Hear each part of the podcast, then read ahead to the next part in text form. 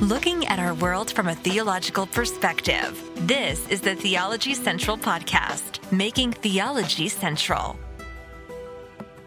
Welcome everyone. It is Friday, January the 14th, 2022. It is currently 5:32 p.m. Central Time, and you know where I am right here in this empty sanctuary where I spend so much of my life is spent right here inside an empty sanctuary of a church located in the middle of nowhere, Texas, doing as many live broadcasts as I can, trying to benefit and help as many people as I can. Am I always successful? Absolutely. Obviously, I'm not. Do are all the broadcasts good?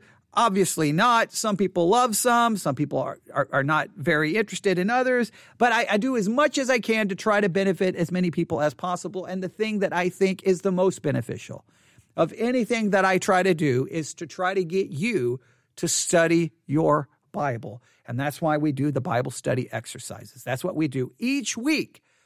One passage of scripture, an entire week dedicated to studying it, reading it, talking about it. And we use a lot of different tools to try to help us, right? Obviously, we have the podcast episodes, right?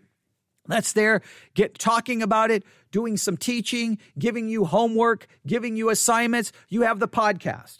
Then we have the curriculum, which is free to anyone who wants it. Uh, you, you, just email me, newsif at yahoo.com, newsif at yahoo.com. Say, I want access to the curriculum. I'll send you a link. It's free. You have the curriculum. You have the Bible Memory app, which is free as well. You have the Bible Memory app, which uh, th- that's there to help you memorize at least a verse in the passage that we are studying. So there, that's there's Bible memory. So you've got curriculum, you've got teaching, you have homework and assignments. I mean, you've got so much available to you. And you also have the ability, if you want to be a part of the Discord Theology Central group, it's, it's, you can you can chat and talk about whatever we're studying that week and many other issues uh, related to doctrine theology and whatever we're talking about. You can see well one of our listeners has now become the official official chart maker of the theology central podcast. So whenever we need a chart we just tell them hey make a chart and then they make a chart and there it goes. It outlines like they made a chart for uh, I think all the verses that uh, all the verses that uses the phrase "day of the Lord." They made a chart of all of that. Uh, there was a number of other I can't remember all the charts now, but they're they're our chart maker. So, th- but those get posted in the Discord group, and the Discord group allows for conversation, exhortation, encouragement. That's good. I, it's encouraging to me when they say, "Hey, I, I really, I, I, got something out of. I heard that podcast, and that was really good." Any any encouragement that that's as well. And I try hopefully to be encouraging to them in their study and what they're working on. So we have lots of all of those things are available to try to benefit as many people as possible. I want to thank uh, the people who helped support us. Just uh, I don't know, fifteen minutes ago, maybe twenty minutes ago. I can't remember. I got an email notification. I think I was live on the air, and uh, someone had went to theologycentral.net, hit the donate tab, and gave us a, a gift, a financial gift, and I just that's encouraging, uh, and that helps supports the curriculum so that anyone anywhere can gain access to Bible study curriculum. So we use lots of tools, but it's really just I, there's so many look there's so many issues always going on and the, all i can ever say is just get people studying the Word of God. I think the Word of God is where I, am just I'm convinced. I mean, you can argue and argue about so many issues. Sometimes I'm like, you know what? Let's not argue. Let's open our Bibles and study. Now, I know that studying the text of Scripture can lead to disagreement, but what I have seen in my own my for my own maybe i'm wrong about this and maybe just right now we're going through a good period of time and sooner or later someone's going to become a part of the study group who's just going to want to disagree with everything. But what i've seen is if you have people who set aside their pride their arrogance and just approach the text in a humble way saying they're willing to learn and they're willing to dig in and dig in and their focus is on studying the text more than trying to just prove their theological point I think what typically happens is we find far more agreement than we do disagreement. Not like if you come to the text already with your presupposition in mind and you're just ready to argue, then that doesn't that doesn't help anyone. But if everyone just says, "Okay, here's the text. Let's study it. I'm going to set aside all of my presuppositions. Let's dig in." I think a lot of times we find that we that we find a lot of agreement. I I, I think it's possible. I don't. I mean, obviously, there's always going to be some disagreement, and and and the way we resolve disagreement, it's simple. If you disagree with me, you're wrong. I'm joking. I'm joking. But uh, I, I, I think I think the Bible study exercises are very important, and I'm just I just I, I know I'm always promoting them, but we kind of have an entire. It's really cool, kind of what's developed. We've got curriculum. We got a place to, to talk and discuss what we're studying. We got a Bible memory app so you can memorize it. Uh, we have, we, we just talked about in the last broadcast, we now have an app that gives us commentaries from the early church fathers. Which, I'm not going to mention it right now in this because we're going to, we're going to find out how to bring that into our uh, discussion. You get homework. I mean, there's just, I mean, it's kind of like if you think about it, the Bible study exercise, if you really think about it, the Bible study exercise podcast uh, episodes, it's almost like a Bible institute, a Bible college, and a seminary for free. And I, I just hope that we can find more people who actually want to be a part of studying the Bible, and uh, we'll, we'll start listening and participate as much as possible. But I've said all of that to get us ready to go. Are you ready? We've been working on the book of Obadiah. The book of Obadiah. Let me open up my Bible to Obadiah. I know I should have already had it ready to go, but that's all right. The book of Obadiah. I just like hearing the turning of the pages, all right? Because, yeah, I, I like to actually use a physical Bible, all right? The book of Obadiah. We've done so much in it so far. We've done overviews. We, we, we, we did a little detour. Now, I didn't get a lot of feedback from the detour. I don't know uh, that that that sometimes makes me worried that I didn't really do a good job on it. But we t- took a detour to talk about the day of the Lord, and I I just think it's very important because obviously that phrase appears at the end of Obadiah, Obadiah one uh, verse is it? Oh, I'm in Micah. Okay, I'm like, why is that not making any sense? And again, there's no chapter, so just Obadiah verse 15. For the day of the Lord is near upon all the heathen. As thou hast done, it shall be done unto thee. Thy reward shall uh, return upon thine own head. We went to the book of Joel and tried to look at like the all these things that are really connected with the day of the Lord. It's imminent, it's a day of judgment, darkness, all of these things, really to try to give us an idea what is the day of the Lord? When will it occur? And, and, and I hope it was beneficial. Um, but but we I mean, well, only you can tell me if it was beneficial. But today, let's go back to Obadiah, verse 1. This is the memory verse for this week. This is the memory verse for this week, all right? Who has it memorized? Who, who, who, who, who, who has it memorized? The vision of Obadiah. Thus saith the Lord God concerning Edom. We have heard a rumor from the Lord that an ambassador is sent among the heathen.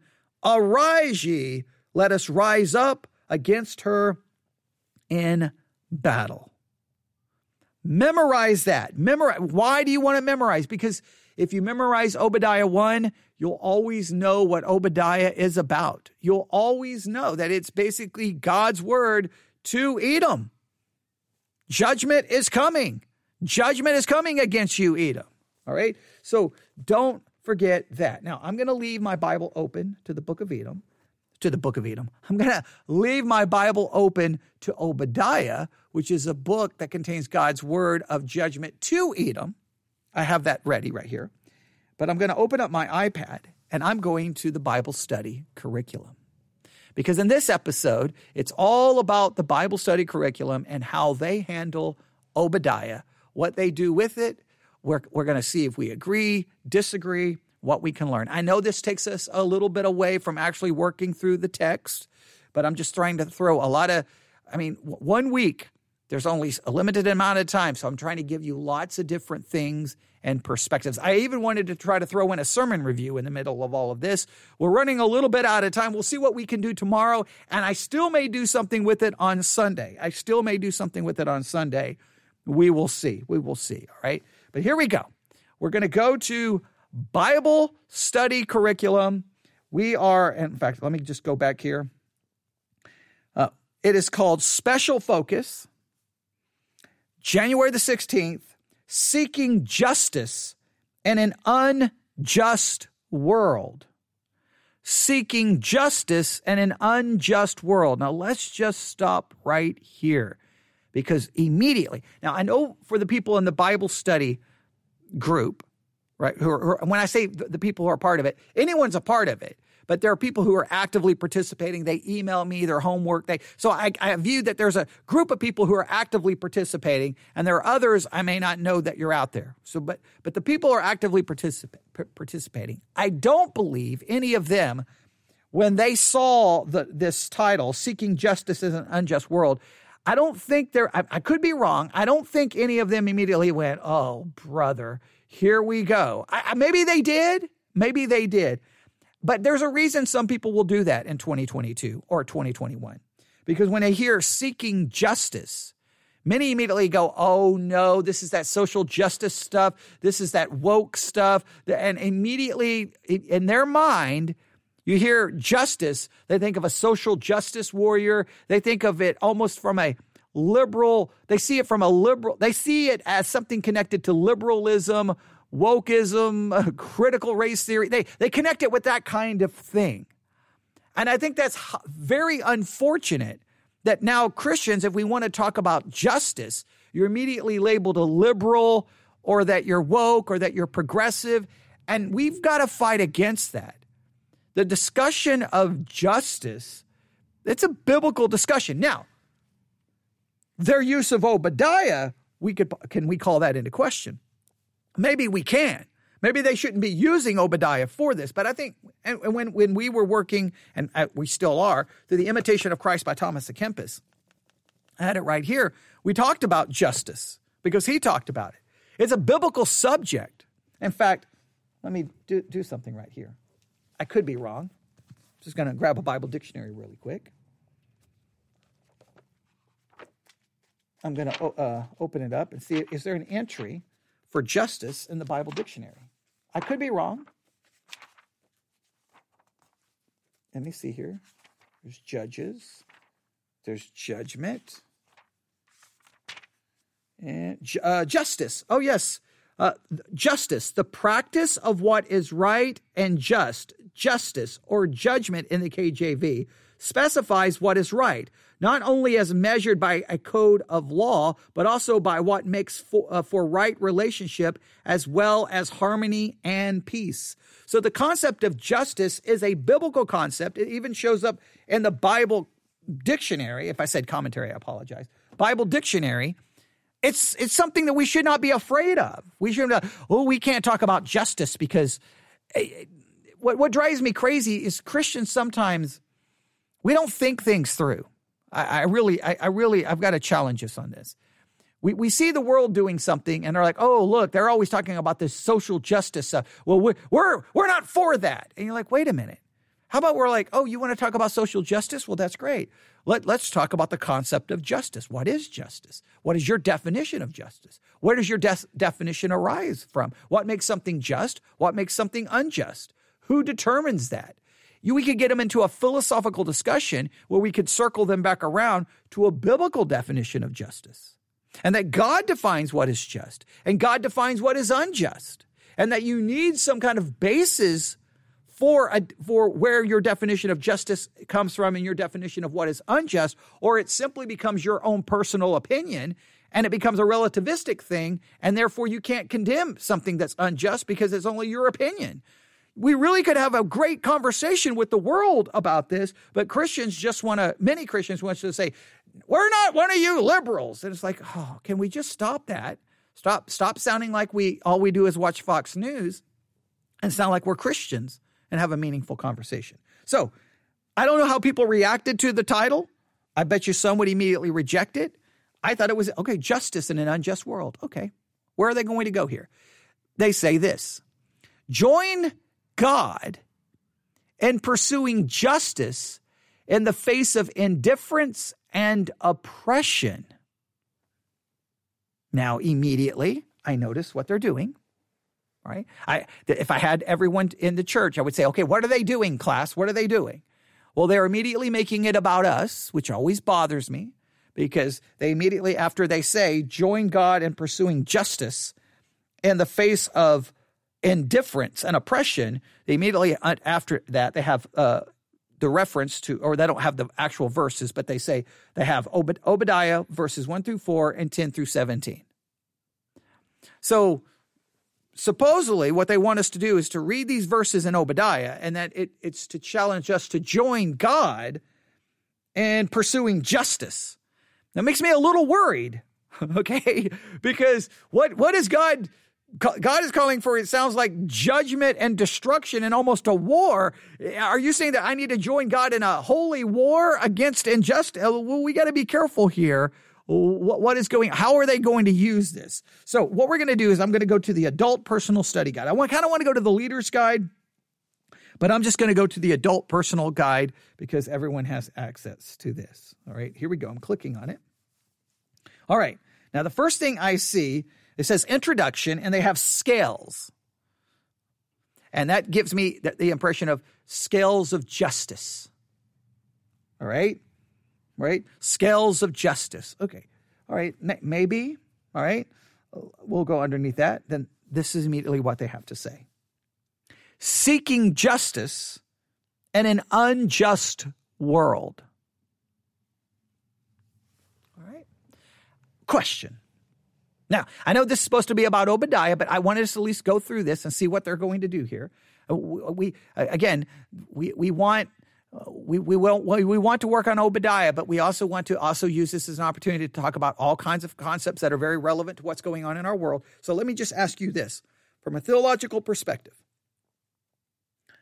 Do you believe as a Christian you have a biblical mandate, a biblical command for you to constantly be seeking justice in an unjust world?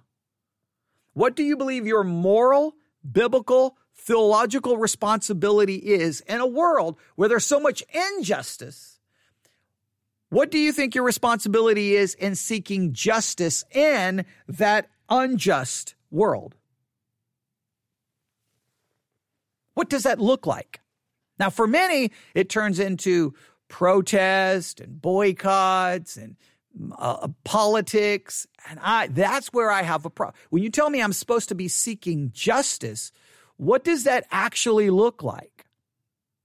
What, what, what does that look like?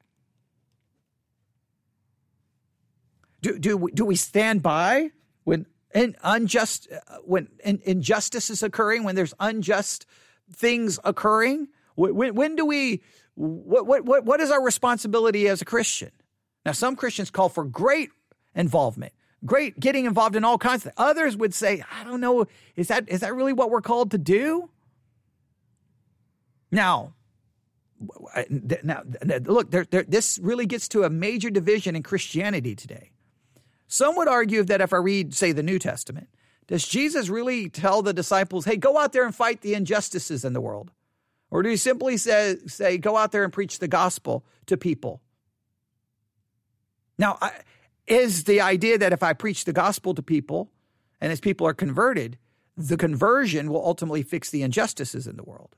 Or do I, do I in a sense, set aside the preaching of the gospel to fight the injustices? How, how is that supposed to work? There's not lots of disagreements on this. Let's read. As believers, we have the incredible opportunity, privilege, and responsibility of joining God in pursuing justice in our communities, cities, and country. Now, they say that we have a responsibility. Not only do we have an opportunity, not only do we have the privilege, we have a responsibility to pursue justice in our communities. So, wherever you live, you look for injustice and you have a responsibility to go fix it to pursue justice in the midst of that injustice. What, I don't know exactly. What does that look like? Now, this is what some people say turns into a social gospel, where you start abandoning the gospel to, to try to fix social issues and try to fix uh, social justice. Now, wh- where's the balance there? And does Obadiah have anything to say about this? Now remember, the, the, they put together the Bible study. The fact that they use Obadiah to me is highly questionable. for so many reasons. I mean, you're going to a minor prophet that's a prophetic book about Edom, and you're somehow going to somehow bring this into me saying, now this this is going to point to my responsibility. I'm already calling that into question, but I'm trying to set aside maybe their their poor choice of a biblical text and just ask myself, what is my responsibility? What am I supposed to do? I will argue that I can go try to fix all the injustices in the world that I can. And, look, how are you going to fix the injustices? Think about it. You only really got two ways of fixing them. I'm going to, I really want you to think about this. We, we, we need a chart. Okay. Uh, we can make a chart of this. You name the injustice, whatever the, you think the injustice is poverty, uh, whatever you think it is, uh, whatever horrible things you think are taking place. You can look at it and you're like, how can I fight this? Now, you, your options is you can fight it in a, a pretty much a political way, right? Uh, you can try to, you can, I'll say politically, protest, or violence. Right? Politically, you got to get the right people elected. Protest. We're going to boycott. We're going to protest. We're going to picket. Whatever. Okay. So you got the you got political protest, or you just resort to violence to try to fix it. All right. Those are your three options I see from a kind of a worldly perspective. From a biblical perspective, I think the way is yes, there's the injustice. I don't ignore it. I may preach against it. I may call it a sin.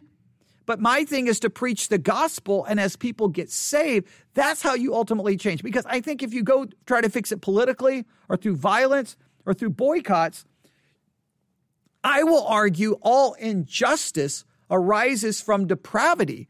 And all the laws, all the picketing, all the boycotting cannot change the depravity of the heart. Only the gospel has any impact on it. But okay, that, so they're, they're going to make it a responsibility. All right, here we go. They say this often. The greatest obstacle to our engagement uh, uh, let me read this again. Often, the greatest obstacles to our engagement are our own indifference and passivity. In the book of Obadiah, God used the prophet to speak clearly, harshly, and powerfully to the nation of Edom that their indifference, passivity, and self seeking mindset, all right, um, about their indifference, passivity, and self seeking mindset. Now, let me make it very clear.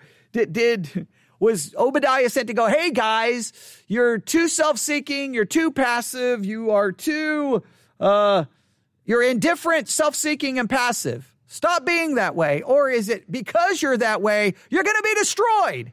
okay.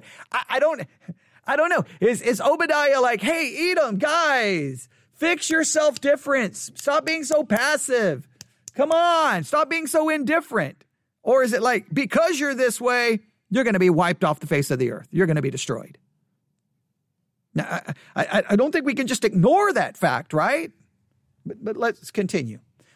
And I, what I want you to see from this is this is why I always tell you study the text first before you go like to a Bible study guide or anything else. Because the Bible study guide here, what they're doing is they're imposing their presupposition upon the text.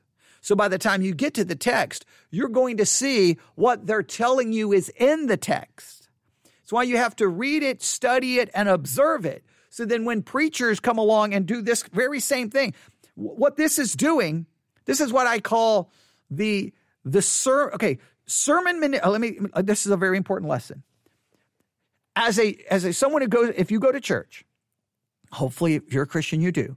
Let me tell you, the manipulation of the sermon begins with the introduction. Because in many cases, the pastor is giving you his presupposition. He's giving you, in many cases, his conclusion about the text in the introduction. He's basically telling you, this is what you're going to see in the text. Then he shows you what he already told you is there. Then he tells you what he already showed you in the text. So basically, the introduction is here's what you're going to see. Then the sermon is, see, I told you this is what was here. And then the conclusion is, see, this is what I, I told you this was what was there, and that's what was there. That to me is, is frustrating because you're not actually studying the text. You're just getting what he's telling you is in the text. Now, I understand that that's kind of how preaching is designed to work. And I know that my preaching violates that rule all day because what I like to do is like, hey guys, we're going to be studying this book. Let's figure out what's there. okay. And they're like, I'm not going to tell you what's there. In fact, I'm going to approach it like I don't know and you don't know. Let's work together to figure it out. Because if I if I already have my conclusion, then I'm imposing it on the text. And I and I'm making you see, I'm not letting you see the text. I'm letting you see what I'm telling you is there. They're telling us what's there. That this is about injustice and that Edom was well they they didn't they didn't t- meet their responsibility to take care of the injustices in the world. Uh, is that really what it, the book of, of Obadiah is about? I mean, Obadiah 1 t- kind of gives us an idea. All right. Um, and they go on to say, and I think you might be surprised to find how incredibly relevant the prophet's words are for us today. Join me with a tender heart as we dive into some hard topics in this study with the hope of loving Jesus more because of it. So, supposedly, this study is going to make us love Jesus more because of what we see in Obadiah. Again, there's just so much they're just throwing on the text. They're just laying layers of presupposition upon the text. That, that drives me crazy. All right, here we go. Now, special focus seeking justice in an unjust world. They have here then a picture of a, of a sculpture of Martin Luther King Jr. And here's what they have here the point. Join God in pursuing justice in the face of indifference and oppression. So they say the point here is for us to join God in pursuing justice in the face of indifference and oppression. Now, I, I, don't, is that the point of Obadiah? I don't know. The passage, Obadiah verses 1 through 4. So let's just read it. They gave us the point. Now let's read the text before we read anything else. Obadiah, verse 1. The vision of Obadiah. Thus saith the Lord God concerning Edom. We have heard a rumor from the Lord and an ambassador is sent among the heathen. Arise ye and let us rise up against her in battle. This is God going to go to war against Edom. Behold, I have made thee small among the heathen. Thou art greatly despised. The pride of thine heart hath deceived thee. Thou dwellest in the clefts of the rock, whose habitation is high. That saith in his heart, Who shall bring me down to the ground? Though thou exalt thyself as the eagle, and though uh, thou set thy nest among the stars, thence will I bring thee down, saith the Lord. All right, so verses one through four, I don't know where that has anything about us joining God and stopping in the face uh, and pursuing justice. This is God pursuing justice. He doesn't need anybody. He's calling the heathen to join him in battle. Please note, the text literally says We have sent, uh, was a rumor from the Lord, and an ambassador is sent among the heathen. Arise ye, let us rise up against her in battle. This is not calling me, it's calling the heathen to join God to go against Edom. So, so I'm already having a hard time where, where they're going with this. Then they jump to verse 10. All the sinner, all the sinners of my people. Oh, I'm sorry. I'm in. Uh, that's in Obadiah. No, that was in. Where am I reading? That's Amos. Okay uh, Obadiah verses 10 through 17. All right. I forgot to turn the page here. Uh, oh, man, they want us to read uh, 10 through 17. All right, here we go. They, ah, man, they, they, this kind, I don't like the way they jump around, but that's okay. All right. Obadiah, we read verses 1 through 4. Now, verse 10. For thy violence against thy brother Jacob, shame shall cover thee, and thou shalt be cut off forever.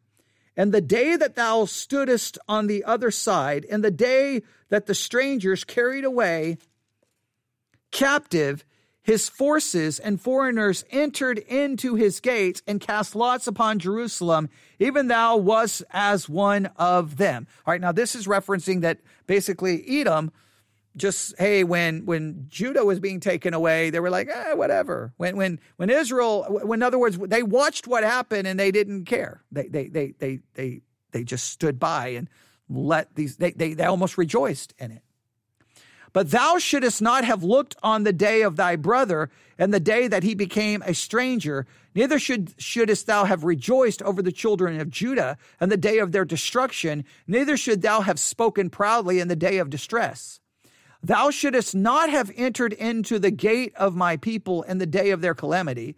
Yet thou shouldest not have looked on their affliction and the day of their calamity, nor have laid hands on the substance in the day of their calamity. Neither shouldest thou have stood in the crossway to cut off those of his that did escape. Neither shouldest thou have delivered up those uh, of his that did remain in the day of distress. In other words, Edom, they they rejoiced and they did horrible things in, in regards to Judah and even those who were trying to escape. God is condemning them for the way they treated Judah, for the way they acted towards, well, God's covenant people. Verse 15. For the day of the Lord is near upon all the heathen. As thou hast done, it shall be done upon thee. Thy reward shall return upon to thine own head. For as as ye, for as ye have drunk upon mine holy mountain, so shall all the heathen drink continually. Yea, they shall drink, and as though and they shall swallow down. They shall be as though they had not been. But upon Mount Zion shall be deliverance, and there shall be holiness, and the house of Jacob shall possess their possessions. Now, this obviously now goes to almost a restoration of Judah and Israel. So, hey, Edom, I'm going to destroy you with the heathen. Why? Well, because you shouldn't have done this. You shouldn't have rejoiced and, and watched my covenant people be taken and destroyed, and you shouldn't have helped out, and you shouldn't have assisted. But here's what's going to happen judgment's coming upon all the heathen, and I'm going to restore them. Now, from that, they want us to learn that we're supposed to join God in pursuing justice. I, I, I think this is very questionable in how they're handling the text. But let's jump in. Now they have the Bible meets life. It was April 1963 in Birmingham, Alabama, a city some considered to be the most segregated city in the United States and infamous for brutal violence towards African Americans. Dr. Martin Luther King Jr. and the Southern Christian Leadership Conference had worked with the local government to address these issues to no avail. And so, after months of planning and strategizing, they began their nonviolent protest, much to the frustration of white pastors in the area who criticized Dr. King and accused him of acting in a way that was unwise and untimely. Dr. King responded with his profound letter from a Birmingham jail. He boldly challenged the passivity, indifference, and self preservation of the church leaders. He wisely reminded them that no one lives in a bubble. Injustice anywhere is a threat to justice everywhere.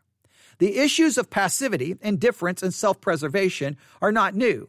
These sins have plagued humans for centuries. In fact, they were the central topics of the prophet Obadiah, uh, that the prophet Obadiah addressed in his message to the nation of Edom. Obadiah's message is painful, but it has incredible application for us today. Again, does it have incredible application for us today? I mean, just think about what we read in Obadiah. Hey, Obadiah, or, or hey, Edom, judgment's coming upon you. You're going to be destroyed. Why? Well, because of, of your pride, your arrogance, your indifference, and the way you treated God's people. Right? You're gonna your judgment is coming, right? Here's the reason why. And then here is the culmination of everything. Judgment's going to be, well, not just on Edom, on all the heathen, and Israel's going to be restored. That, that's that's the basic message of Obadiah. But it's relevant for us. Okay, like I, I get a little nervous here, but let's see what they do with it. All right. Then they quote Obadiah 1 through 4. I'm just going to read what they have here. I know I've already read it, but it's okay. The more we read it, the, the, the more it gets ingrained in our brain. The vision of Obadiah.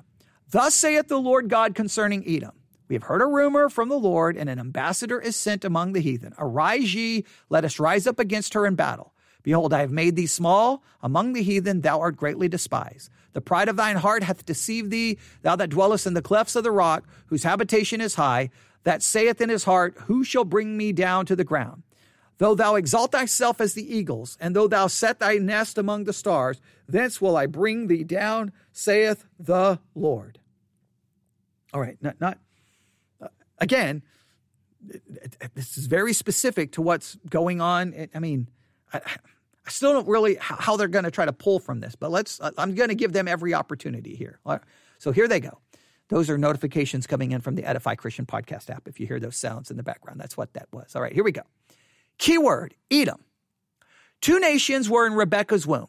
The younger twin, Jacob, would rule over the older Esau. Jacob's children became the Israelites. Esau's descendants became the Edomites. Genesis 36 9. All right, good. They're giving us some history, they're giving us some biblical context. That's good. To set the stage for this study, we need to go back to Genesis to the relationship between the, the twin brothers, Jacob and Esau. Their relationship always seemed to be contentious. We see that con- we see that conflict when Esau sold his birthright to Jacob for a bowl of soup, Genesis 25, 27 through 34. Years later, the brothers seemed to reconcile, Genesis 33, 1 through 20, but they clearly didn't like each other, and neither and neither proactively fought for the good of the other. Clashes continued between the families.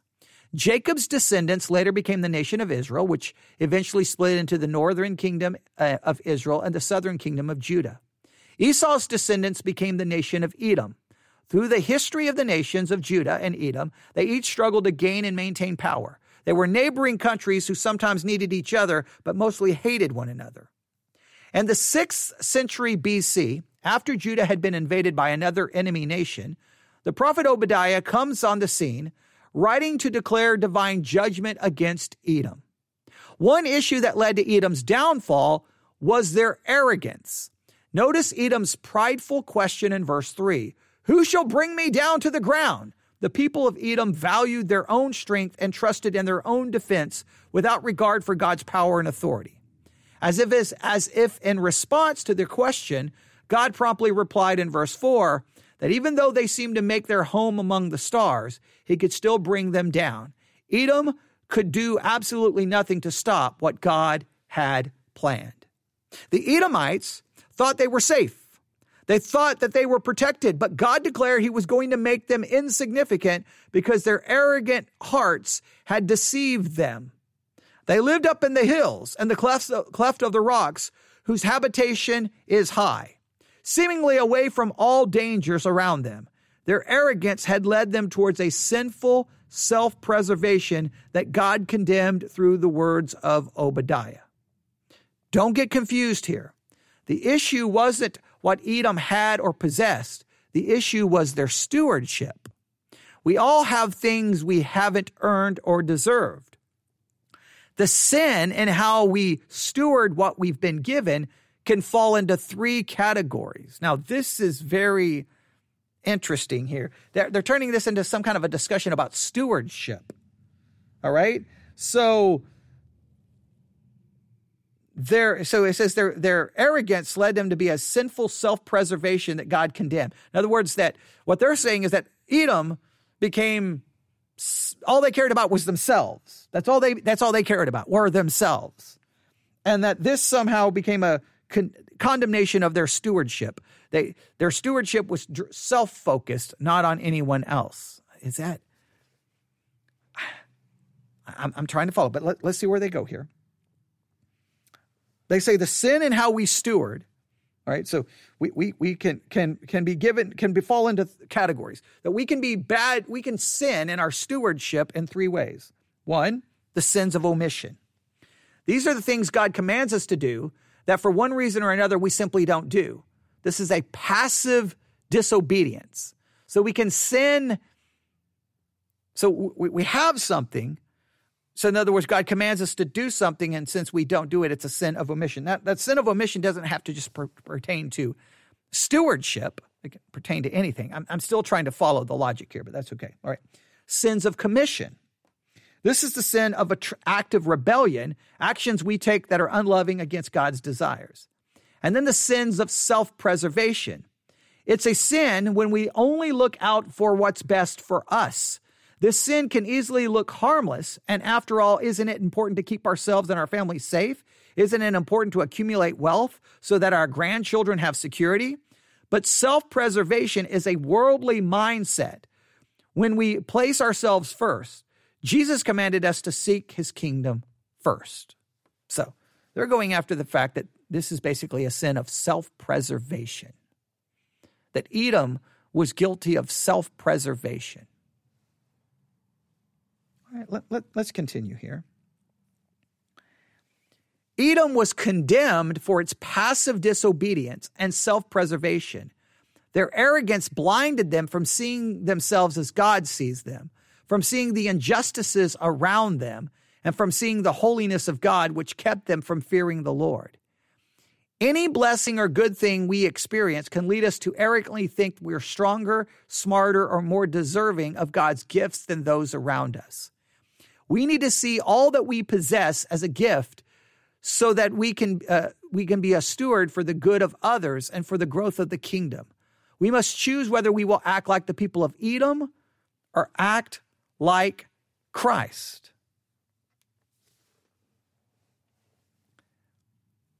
Wow. Now, I really wish we had, okay, I really wish we had, I wish I had everyone in this sanctuary right now. Do we feel, honestly, I really, I just want you to be honest. Can we say that Edom's sin was a sin of self preservation? That, that what they're guilty of is only thinking of themselves. Their, their sin is one of arrogance. They do seem to not care about Judah. They seem not to want to help Judah. They seem to rejoice in Judah's demise and downfall. But is that because of self preservation or is it just because they've hated them for a very long time? Is it just like, hey, we're not helping you because we care about self preservation? Or is it like, we're not helping you because we hate you and we despise you and we, eh, like, what? I don't. Self preservation is more like, oh man, I know I need to help you, but ah, man, I got to look out for number one first. I got to look out for number one first. This, I don't think there was ever like, oh man, maybe I should help you. I think it was more like, we don't like you. You're our enemy. I don't know. Hmm. Okay. Then they have 10 through 14. I'm going to read this again. Here we go. I've got, I've got to try to finish this. Just I, just want you to see what they have to do. Hopefully, you'll find this beneficial. All right, here we go. For, for thy violence against thy brother Jacob, shame shall cover thee, and thou shalt be cut off forever. And the day that thou stoodest on the other side, and the day that the strangers carried away captive his forces, and foreigners entered into them, uh, entered into his gates, and cast lots upon Jerusalem, even thou was as one of them. But thou shouldest not have looked on the day of thy brother and the day that they became a stranger. Neither shouldest thou have rejoiced over the children of Judah in the day that their destruction. Neither shouldest thou have spoken proudly in the day of distress. Thou shouldest not have entered into the gate of my people in the day of their calamity. Yea, thou shouldest not have looked on their affliction in the day of their calamity, nor have laid hands on their substance in the day of their calamity. Nor shouldest thou have stood in the crossway to cut off those of his that did escape, neither shouldest thou have delivered up those of his that did remain in the day of distress. Right? Now, here's what they have to say. In addition to the sin of arrogance, Edom faced a second indictment. They had betrayed Judah. This accusation may come as a surprise because theirs was a passive betrayal, yet Obadiah describes it as violence. For thy violence against thy brother Jacob, shame shall cover thee. Thou shalt be cut off forever in the days that thou stoodest on the other side, and the day that the strangers carried away captive his forces, and foreigners entered into his gates, and cast lots upon Jerusalem. Even thou, even thou wast as one of them. What did Edom do? The country stood aloof. The people just stood by. Edom may not have been directly invading Judah, but they took advantage of what was happening to Judah and profited from it. Their indifference was described as violence. The issue of indifference towards injustice that God condemned in Judah was the same issue Dr. King wrote about in his letter from a Birmingham jail. And then I will quote from the letter. We we will have to repent in this generation, not merely for the hateful words and actions of the bad people, but for the appalling silence of the good people. Human progress never rolls in on wheels of in, in, in, inevitability. It comes through the tireless efforts of men willing to be co workers with God. And without his hard work, uh, and without this hard work, time itself becomes an ally of the forces of social stagnation. We must use time creatively and the knowledge that the time is always ripe to do right. Violent indifference and passive disobedience have particularly plagued American Christians when it comes to the issues of race and racial reconciliation. Sins of omission are not better or less damaging than sins of commission. Passive disobedience is active rebellion. Indifference is violence. Edom's passivity and indifference in Judah's defeat was condemned as if they had been the very ones breaking down the gates and slaughtering the people inside. God didn't destroy Edom because they invaded Israel or stole land. God destroyed Edom because they did not they did nothing to stop it because they didn't care because their only concern was their own profit and safety. Wow, there is a lot right there. There's a lot right here. Now, again, they're trying to use the story of Obadiah and, and the story of Edom. Now, there's no question Edom set, set aside, just stood aside and stood aloof and did nothing. They, and God basically condemns their actions as violence. They, by doing nothing, they were basically committing violence. They were just like the people who were breaking down the walls and taking people into captivity. They were guilty of that. There's no question about that. But is, is Edom's judgment one based on the fact that they were doing this to God's covenant people that he had a covenant with, and he made a covenant that ultimately he's going to destroy his enemies? Um, I think that's the primary thing we must understand from the context. But let's say that this is true. Let, us let's, let's let's play a little. I, I love to do this when I'm confronted with a perspective. What I have a tendency to do is then say, okay, I'm going to agree with this perspective and then try to take it to its logical conclusion and see if I can maintain logical consistency. If it, the logical consistency breaks down, then I call into question that point of view. So let's play along that this is right. That Edom's sin was they stood by and did nothing. And this is a condemnation against any Christian in any point of history who stands by and does nothing in the face of injustice. All right. So let's say that that is true. Now, question. We see injustice. What are we called? We see we see injustice spreading. We see people doing unjust things. What are what are we called to do? Now, let me again give you your options. You only have a couple of options here.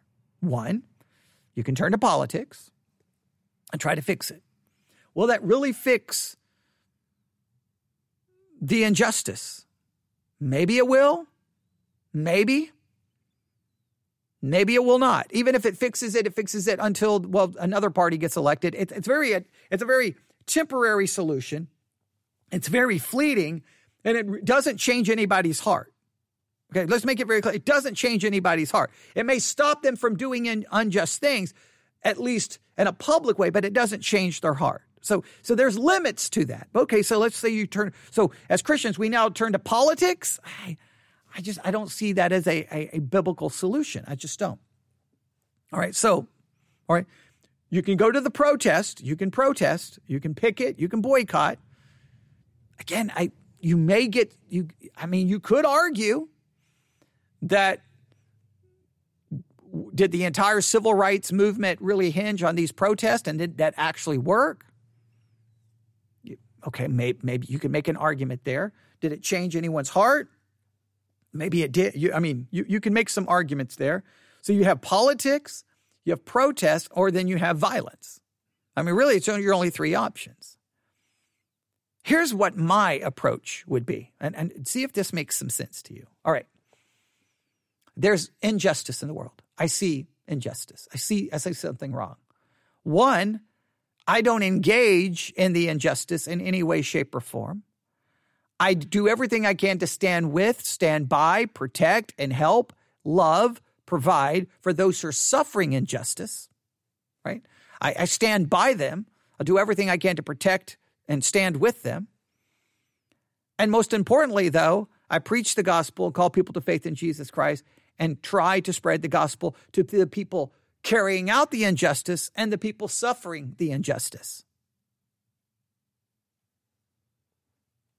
That to me seems the more biblical way of, of thinking. Now, they quote from Martin Luther King, obviously here from the Birmingham jail. Let me go through his quotes again. We will we will have to repent in this generation for not merely not merely for the hateful words and actions of the bad people, but for the appalling silence of the good people. Now, when you say the appalling silence, silence in what way?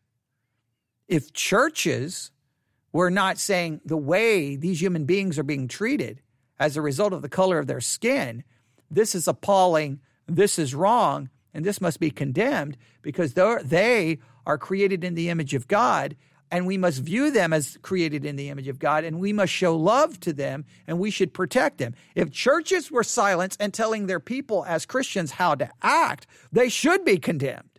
Because churches should be telling, should have been telling their people, you go out there and you love those of a different color because it's not the color of their skin. They're creating the image of God. Don't see the color of the skin see the image of God, which they were created in, that is marred by sin. They need to be loved. They need to show, be shown respect and they need the gospel just like anyone of any color. Like churches should have been teaching a correct understanding of people from a biblical perspective. That, now, if that's the silence he's referring to, then yes, that has to be condemned. Now, is he saying silence in what other ways? In a political way?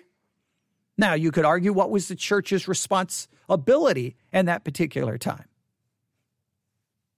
He goes on to say in his letter from a Birmingham jail um, human progress never rolls in on the wheels of inev- inevitability, if I can say the word right. Inevitability. In other words, progress doesn't just happen in an inevitable way. It's just inevitable. What's going to progress, things are going to get better. It, it, he, Martin Luther King is saying it's not on the wheels of inevitability. It comes through the tireless efforts of men. All right, hang on, my the page just went crazy here. Um, the tireless efforts of men willing to be co-workers with God. And uh, so, in other words, the only way we're going to get progress is we have to be co-workers with God. Now, again, I would say, what does God call us to do? What does God call us to do? I agree that progress is not inevitable. But what does God call me to do? Well, God, the, what God calls us to do is love our neighbor, love our enemy, and spread the gospel and live out our Christian life.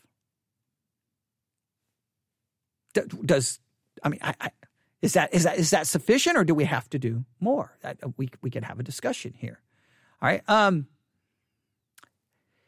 says here, so we have to be co-workers with God, and without this hard work, time itself becomes an ally of the forces of social stagnation. We must use time creatively and the knowledge that the time is always ripe to do right. Now, again, I do believe the time is always right, ripe to do right, but what is to do right? Show love.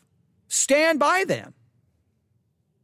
Don't let someone speak if someone is calling them a name, stand up and say, no, that, no, you, no.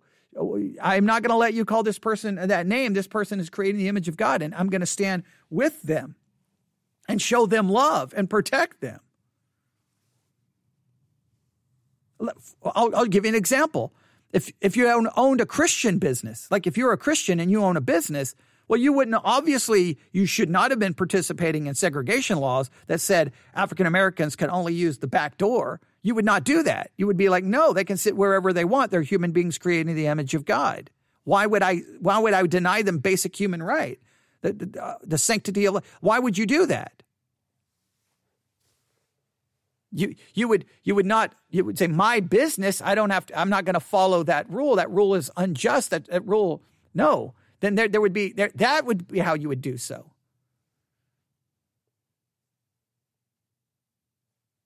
There's other things you could do, like if if if you know, I, I I'm thinking there's lots of like like I'm thinking of just personal individual things you could do as individuals, right? Like not segregate your church. There, there, that's what you could do, right? Hey, our church is open to anyone.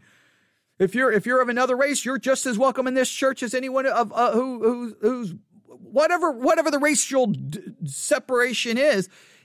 We you you could do things that way.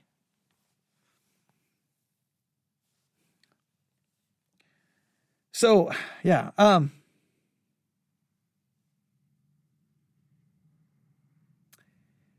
Yeah, and then they they they, they I'm just going to read this uh, paragraph again. We're going to run out of time. Violent indifference and passive disobedience have particularly plagued American Christians when it comes to issues of race.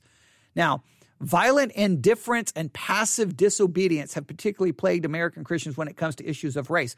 Uh, look, I think there's been some messed up things about. Obviously, the church has been very guilty when it comes to racial issues. There's just no way to get around it.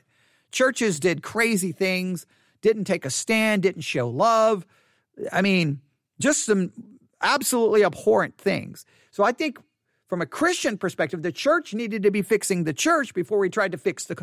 I think once again, what we see is if you're going to put it in, in, the context of Martin Luther King, the civil rights situation, before we tried to fix the culture, the church should have been fixing itself. The church was so messed up that it had no moral standing to fix the culture. I mean, the church was so messed up on the issue that it couldn't fix the culture. The church was more influenced by the culture than the church was influencing the. In fact, I will argue that in many cases, the culture influenced the church more about race than the church influenced the culture. Now, maybe I cannot completely prove that historically. I will say in some parts of the world, that's clearly, in some parts of America, that was absolutely true. The culture helped change the church's mind. The church wasn't changing the culture. Where are the stories of churches going, no, we're, I mean, like, I think the, the church was a mess at that point in time.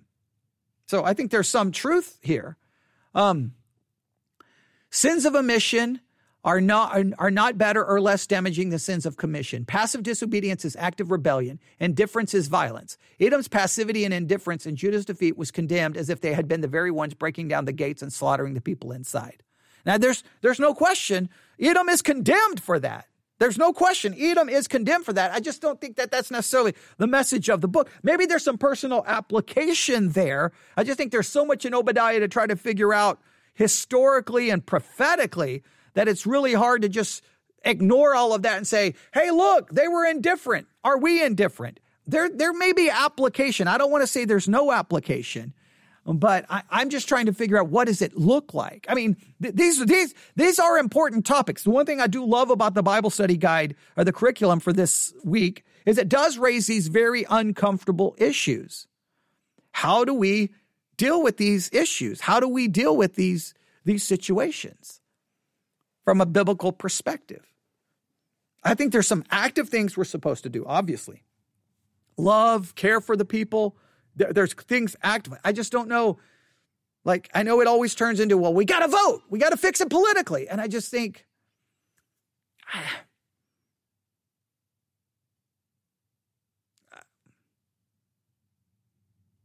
I just think that there's uh, such a limit to political solutions. Uh, maybe I'm too, uh, I don't know. Um, and then we'll read this. God's judgment has not changed. I feel deep concern for our churches today. How often do we sit passively by like Edom while our neighbors suffer? How often do we choose indifference to avoid the inconvenience of dealing with the injustice around us? How often do we make decisions based on self preservation instead of kingdom growth? These sins are weighty and costly. They cost the lives of our neighbors. They cost our own relationship with God and with others, and they lead to destruction. Now, you got to be careful. They're, they're borrowing too much from Remember, what's happening in Edom was prophesied by God that, that Israel's enemies would be destroyed. Remember, this has a lot to do with God's promises to Israel and covenant. You got to be careful not to just make that like applicable in every area. There's some things applicable here. The question is, I, I, this is what I know uh, from a biblical perspective. If you don't show love to people in an active way, that's a sin because you're told to love your neighbor. If you don't show love even to your enemies in an active way, that's a sin because you're told to do that. All right? That's a fact. That, that's what you're called to do. All right? Now, what does that look like in the face of injustice? What, what do you do? I think there's a time we have to get involved, but I, I want to get involved in a more personal level not so much in a political level or in protest. I, am more like, okay, I'm going to stand. Oh, here, I see the situation. I'm going to stand up for that individual. I'm going to do something for that individual. Wait, you're going to treat that individual like less than human? I'm going to stand up right there next to them. I, I, I'm going to put myself on the line and stand for them like the, and that situation i'm going to make sure that look i i may not be able to fix all the problems going down you know down the street downtown and whatever major city but i know this that whatever race you are you can walk into this church and you're going to be treated as a human being you're going to be treated equal because you are created in the image of god just like us the church could have been providing what the world in other words the, the church could have been an example to the world hey we eat together we sit together. We sing together. We partake of the Lord's Supper together. We get baptized in the same baptistry. We use the same bathrooms because these are our brothers and sisters in the Lord. The church, instead of worrying about the, the fighting it from a political standpoint, what was, what was the church doing to demonstrate it? Now, I'm, some churches who obviously were handling it the right way, obviously. And there were some churches that were not. Yeah, I know I'm, I'm raising all kinds of questions here. I'm raising all kinds of questions here. The, the reason I'm trying to, the reason I'm thinking about this, and just, just, and I, I know I'm an hour. Just got. I'm just going to throw this out there for discussion. I know it's Friday, and I'm bringing up lots of issues pertaining to this, but, um, and I would challenge you to read the, the rest of the curriculum. Uh, there, there's there's not there's not much left, but I would challenge you to read the rest of it. But I, I'll just raise this question here. See if I can find it really quick because th- this is a controversial part of the Bible. And, and they're not going to mention it, but I, we have to mention it here. Let me see if I can find it because it's very controversial. Um, see here. Where can I find it? Uh, see here. Uh, okay. Yes. All right. Ephesians chapter 6 verse 5. Ephesians 6 5. Servants, be obedient to them that are your masters according to the flesh with fear and trembling and singleness of your heart as unto Christ, not with eye service as man pleasers, but as the servant of Christ, doing the will of God from the heart. Now, that idea of servants seems to be servant, slave submitting to and obeying their master. Now, the reason I bring this up is the Bible doesn't seem to call for, hey, we got to fix this. The Bible seems to imply how to act in the midst of this injustice, and which is very like uncomfortable the way we read it. I'm not saying the Bible is con- is approving of the system, but it's saying when you find yourself in this system, you are to focus on this kind of obedience. Now, you would hope that Christianity would lead those to not enslave people or have people as slaves, obviously, and treat them as equal and treat them as someone worthy of their work to be paid and cared for. Um, I'm just saying that the New Testament doesn't seem to call for a massive movement of fixing social injustices through politics or protest. It seems to be saying if you're in it, this is the way you live. Here's how we are to live as Christians love, love, serve, serve, and then preach the gospel and focus on the kingdom of God and know that we're just, we're, we're, we're strangers here. I know that's not satisfying to some. Some would say that that's absolutely horrifying. And there are some things about it I don't necessarily like.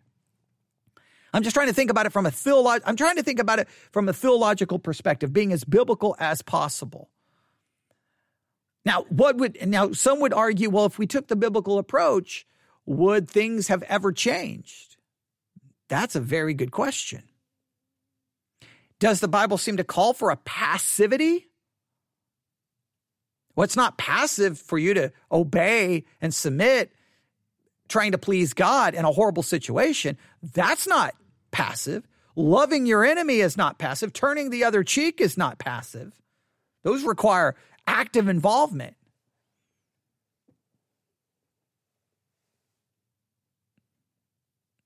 it, it, it, does raise lots of questions. And I think this is why many people feel, and, and I think, and, and, and, I do understand our culture.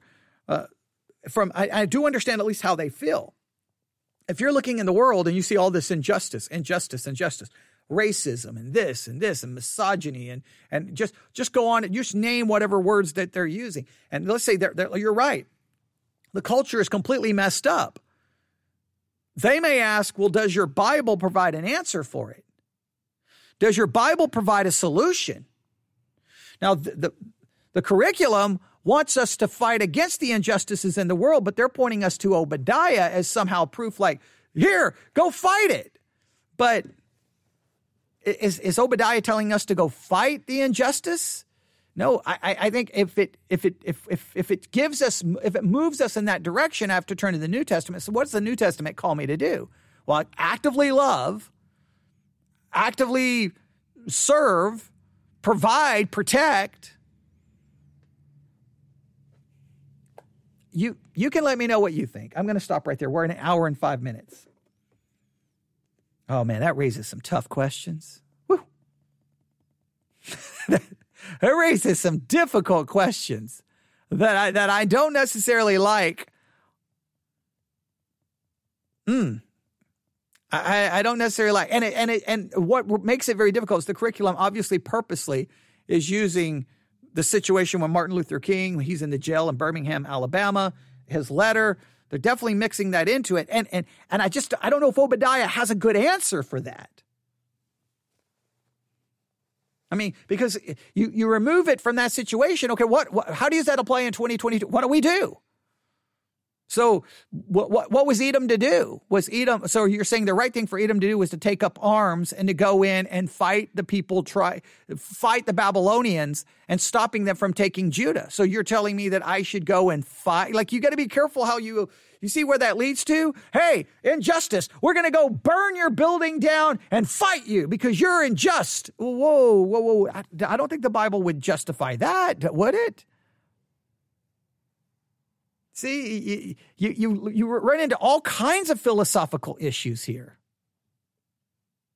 They said, well, no, no, no. It's a nonviolent standing. Okay, well, then don't use Edom because Edom couldn't have just went in and say, we're going to nonviolently protest Babylon, Babylon for taking away. No, they would have been slaughtered. So, uh, no, there, there would have been a call for them to fight with them, right? So, I, yeah, I, I don't know how that's transferable there. There's some principles there.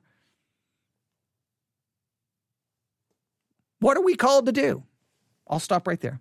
You can email me, newsif at yahoo.com, newsif at yahoo.com, newsif at yahoo.com.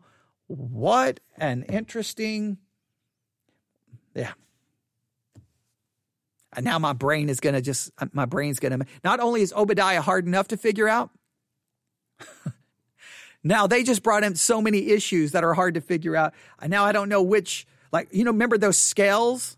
At the uh, and the uh, the opening like picture in the in the study guide. Yeah, now now I'm putting like okay, figure out Edom. Wait a minute, how does this apply to us today? Yeah, the, now trying to figure all of that out is a lot to consider. But I can't wait to get your thoughts and your feedback. Just just share away newsif at yahoo.com or talk about it in the Discord channel. Can't wait to hear and see everyone's thoughts. I'm sure this just just makes we don't want to be, make this controversial and fight one another. We want to really try to figure out as much as we can what is a biblical understanding to all of the issues raised in the Bible study curriculum for this week and our study. All right. Thanks. Let's talk. All right. Everyone have a great night. God bless.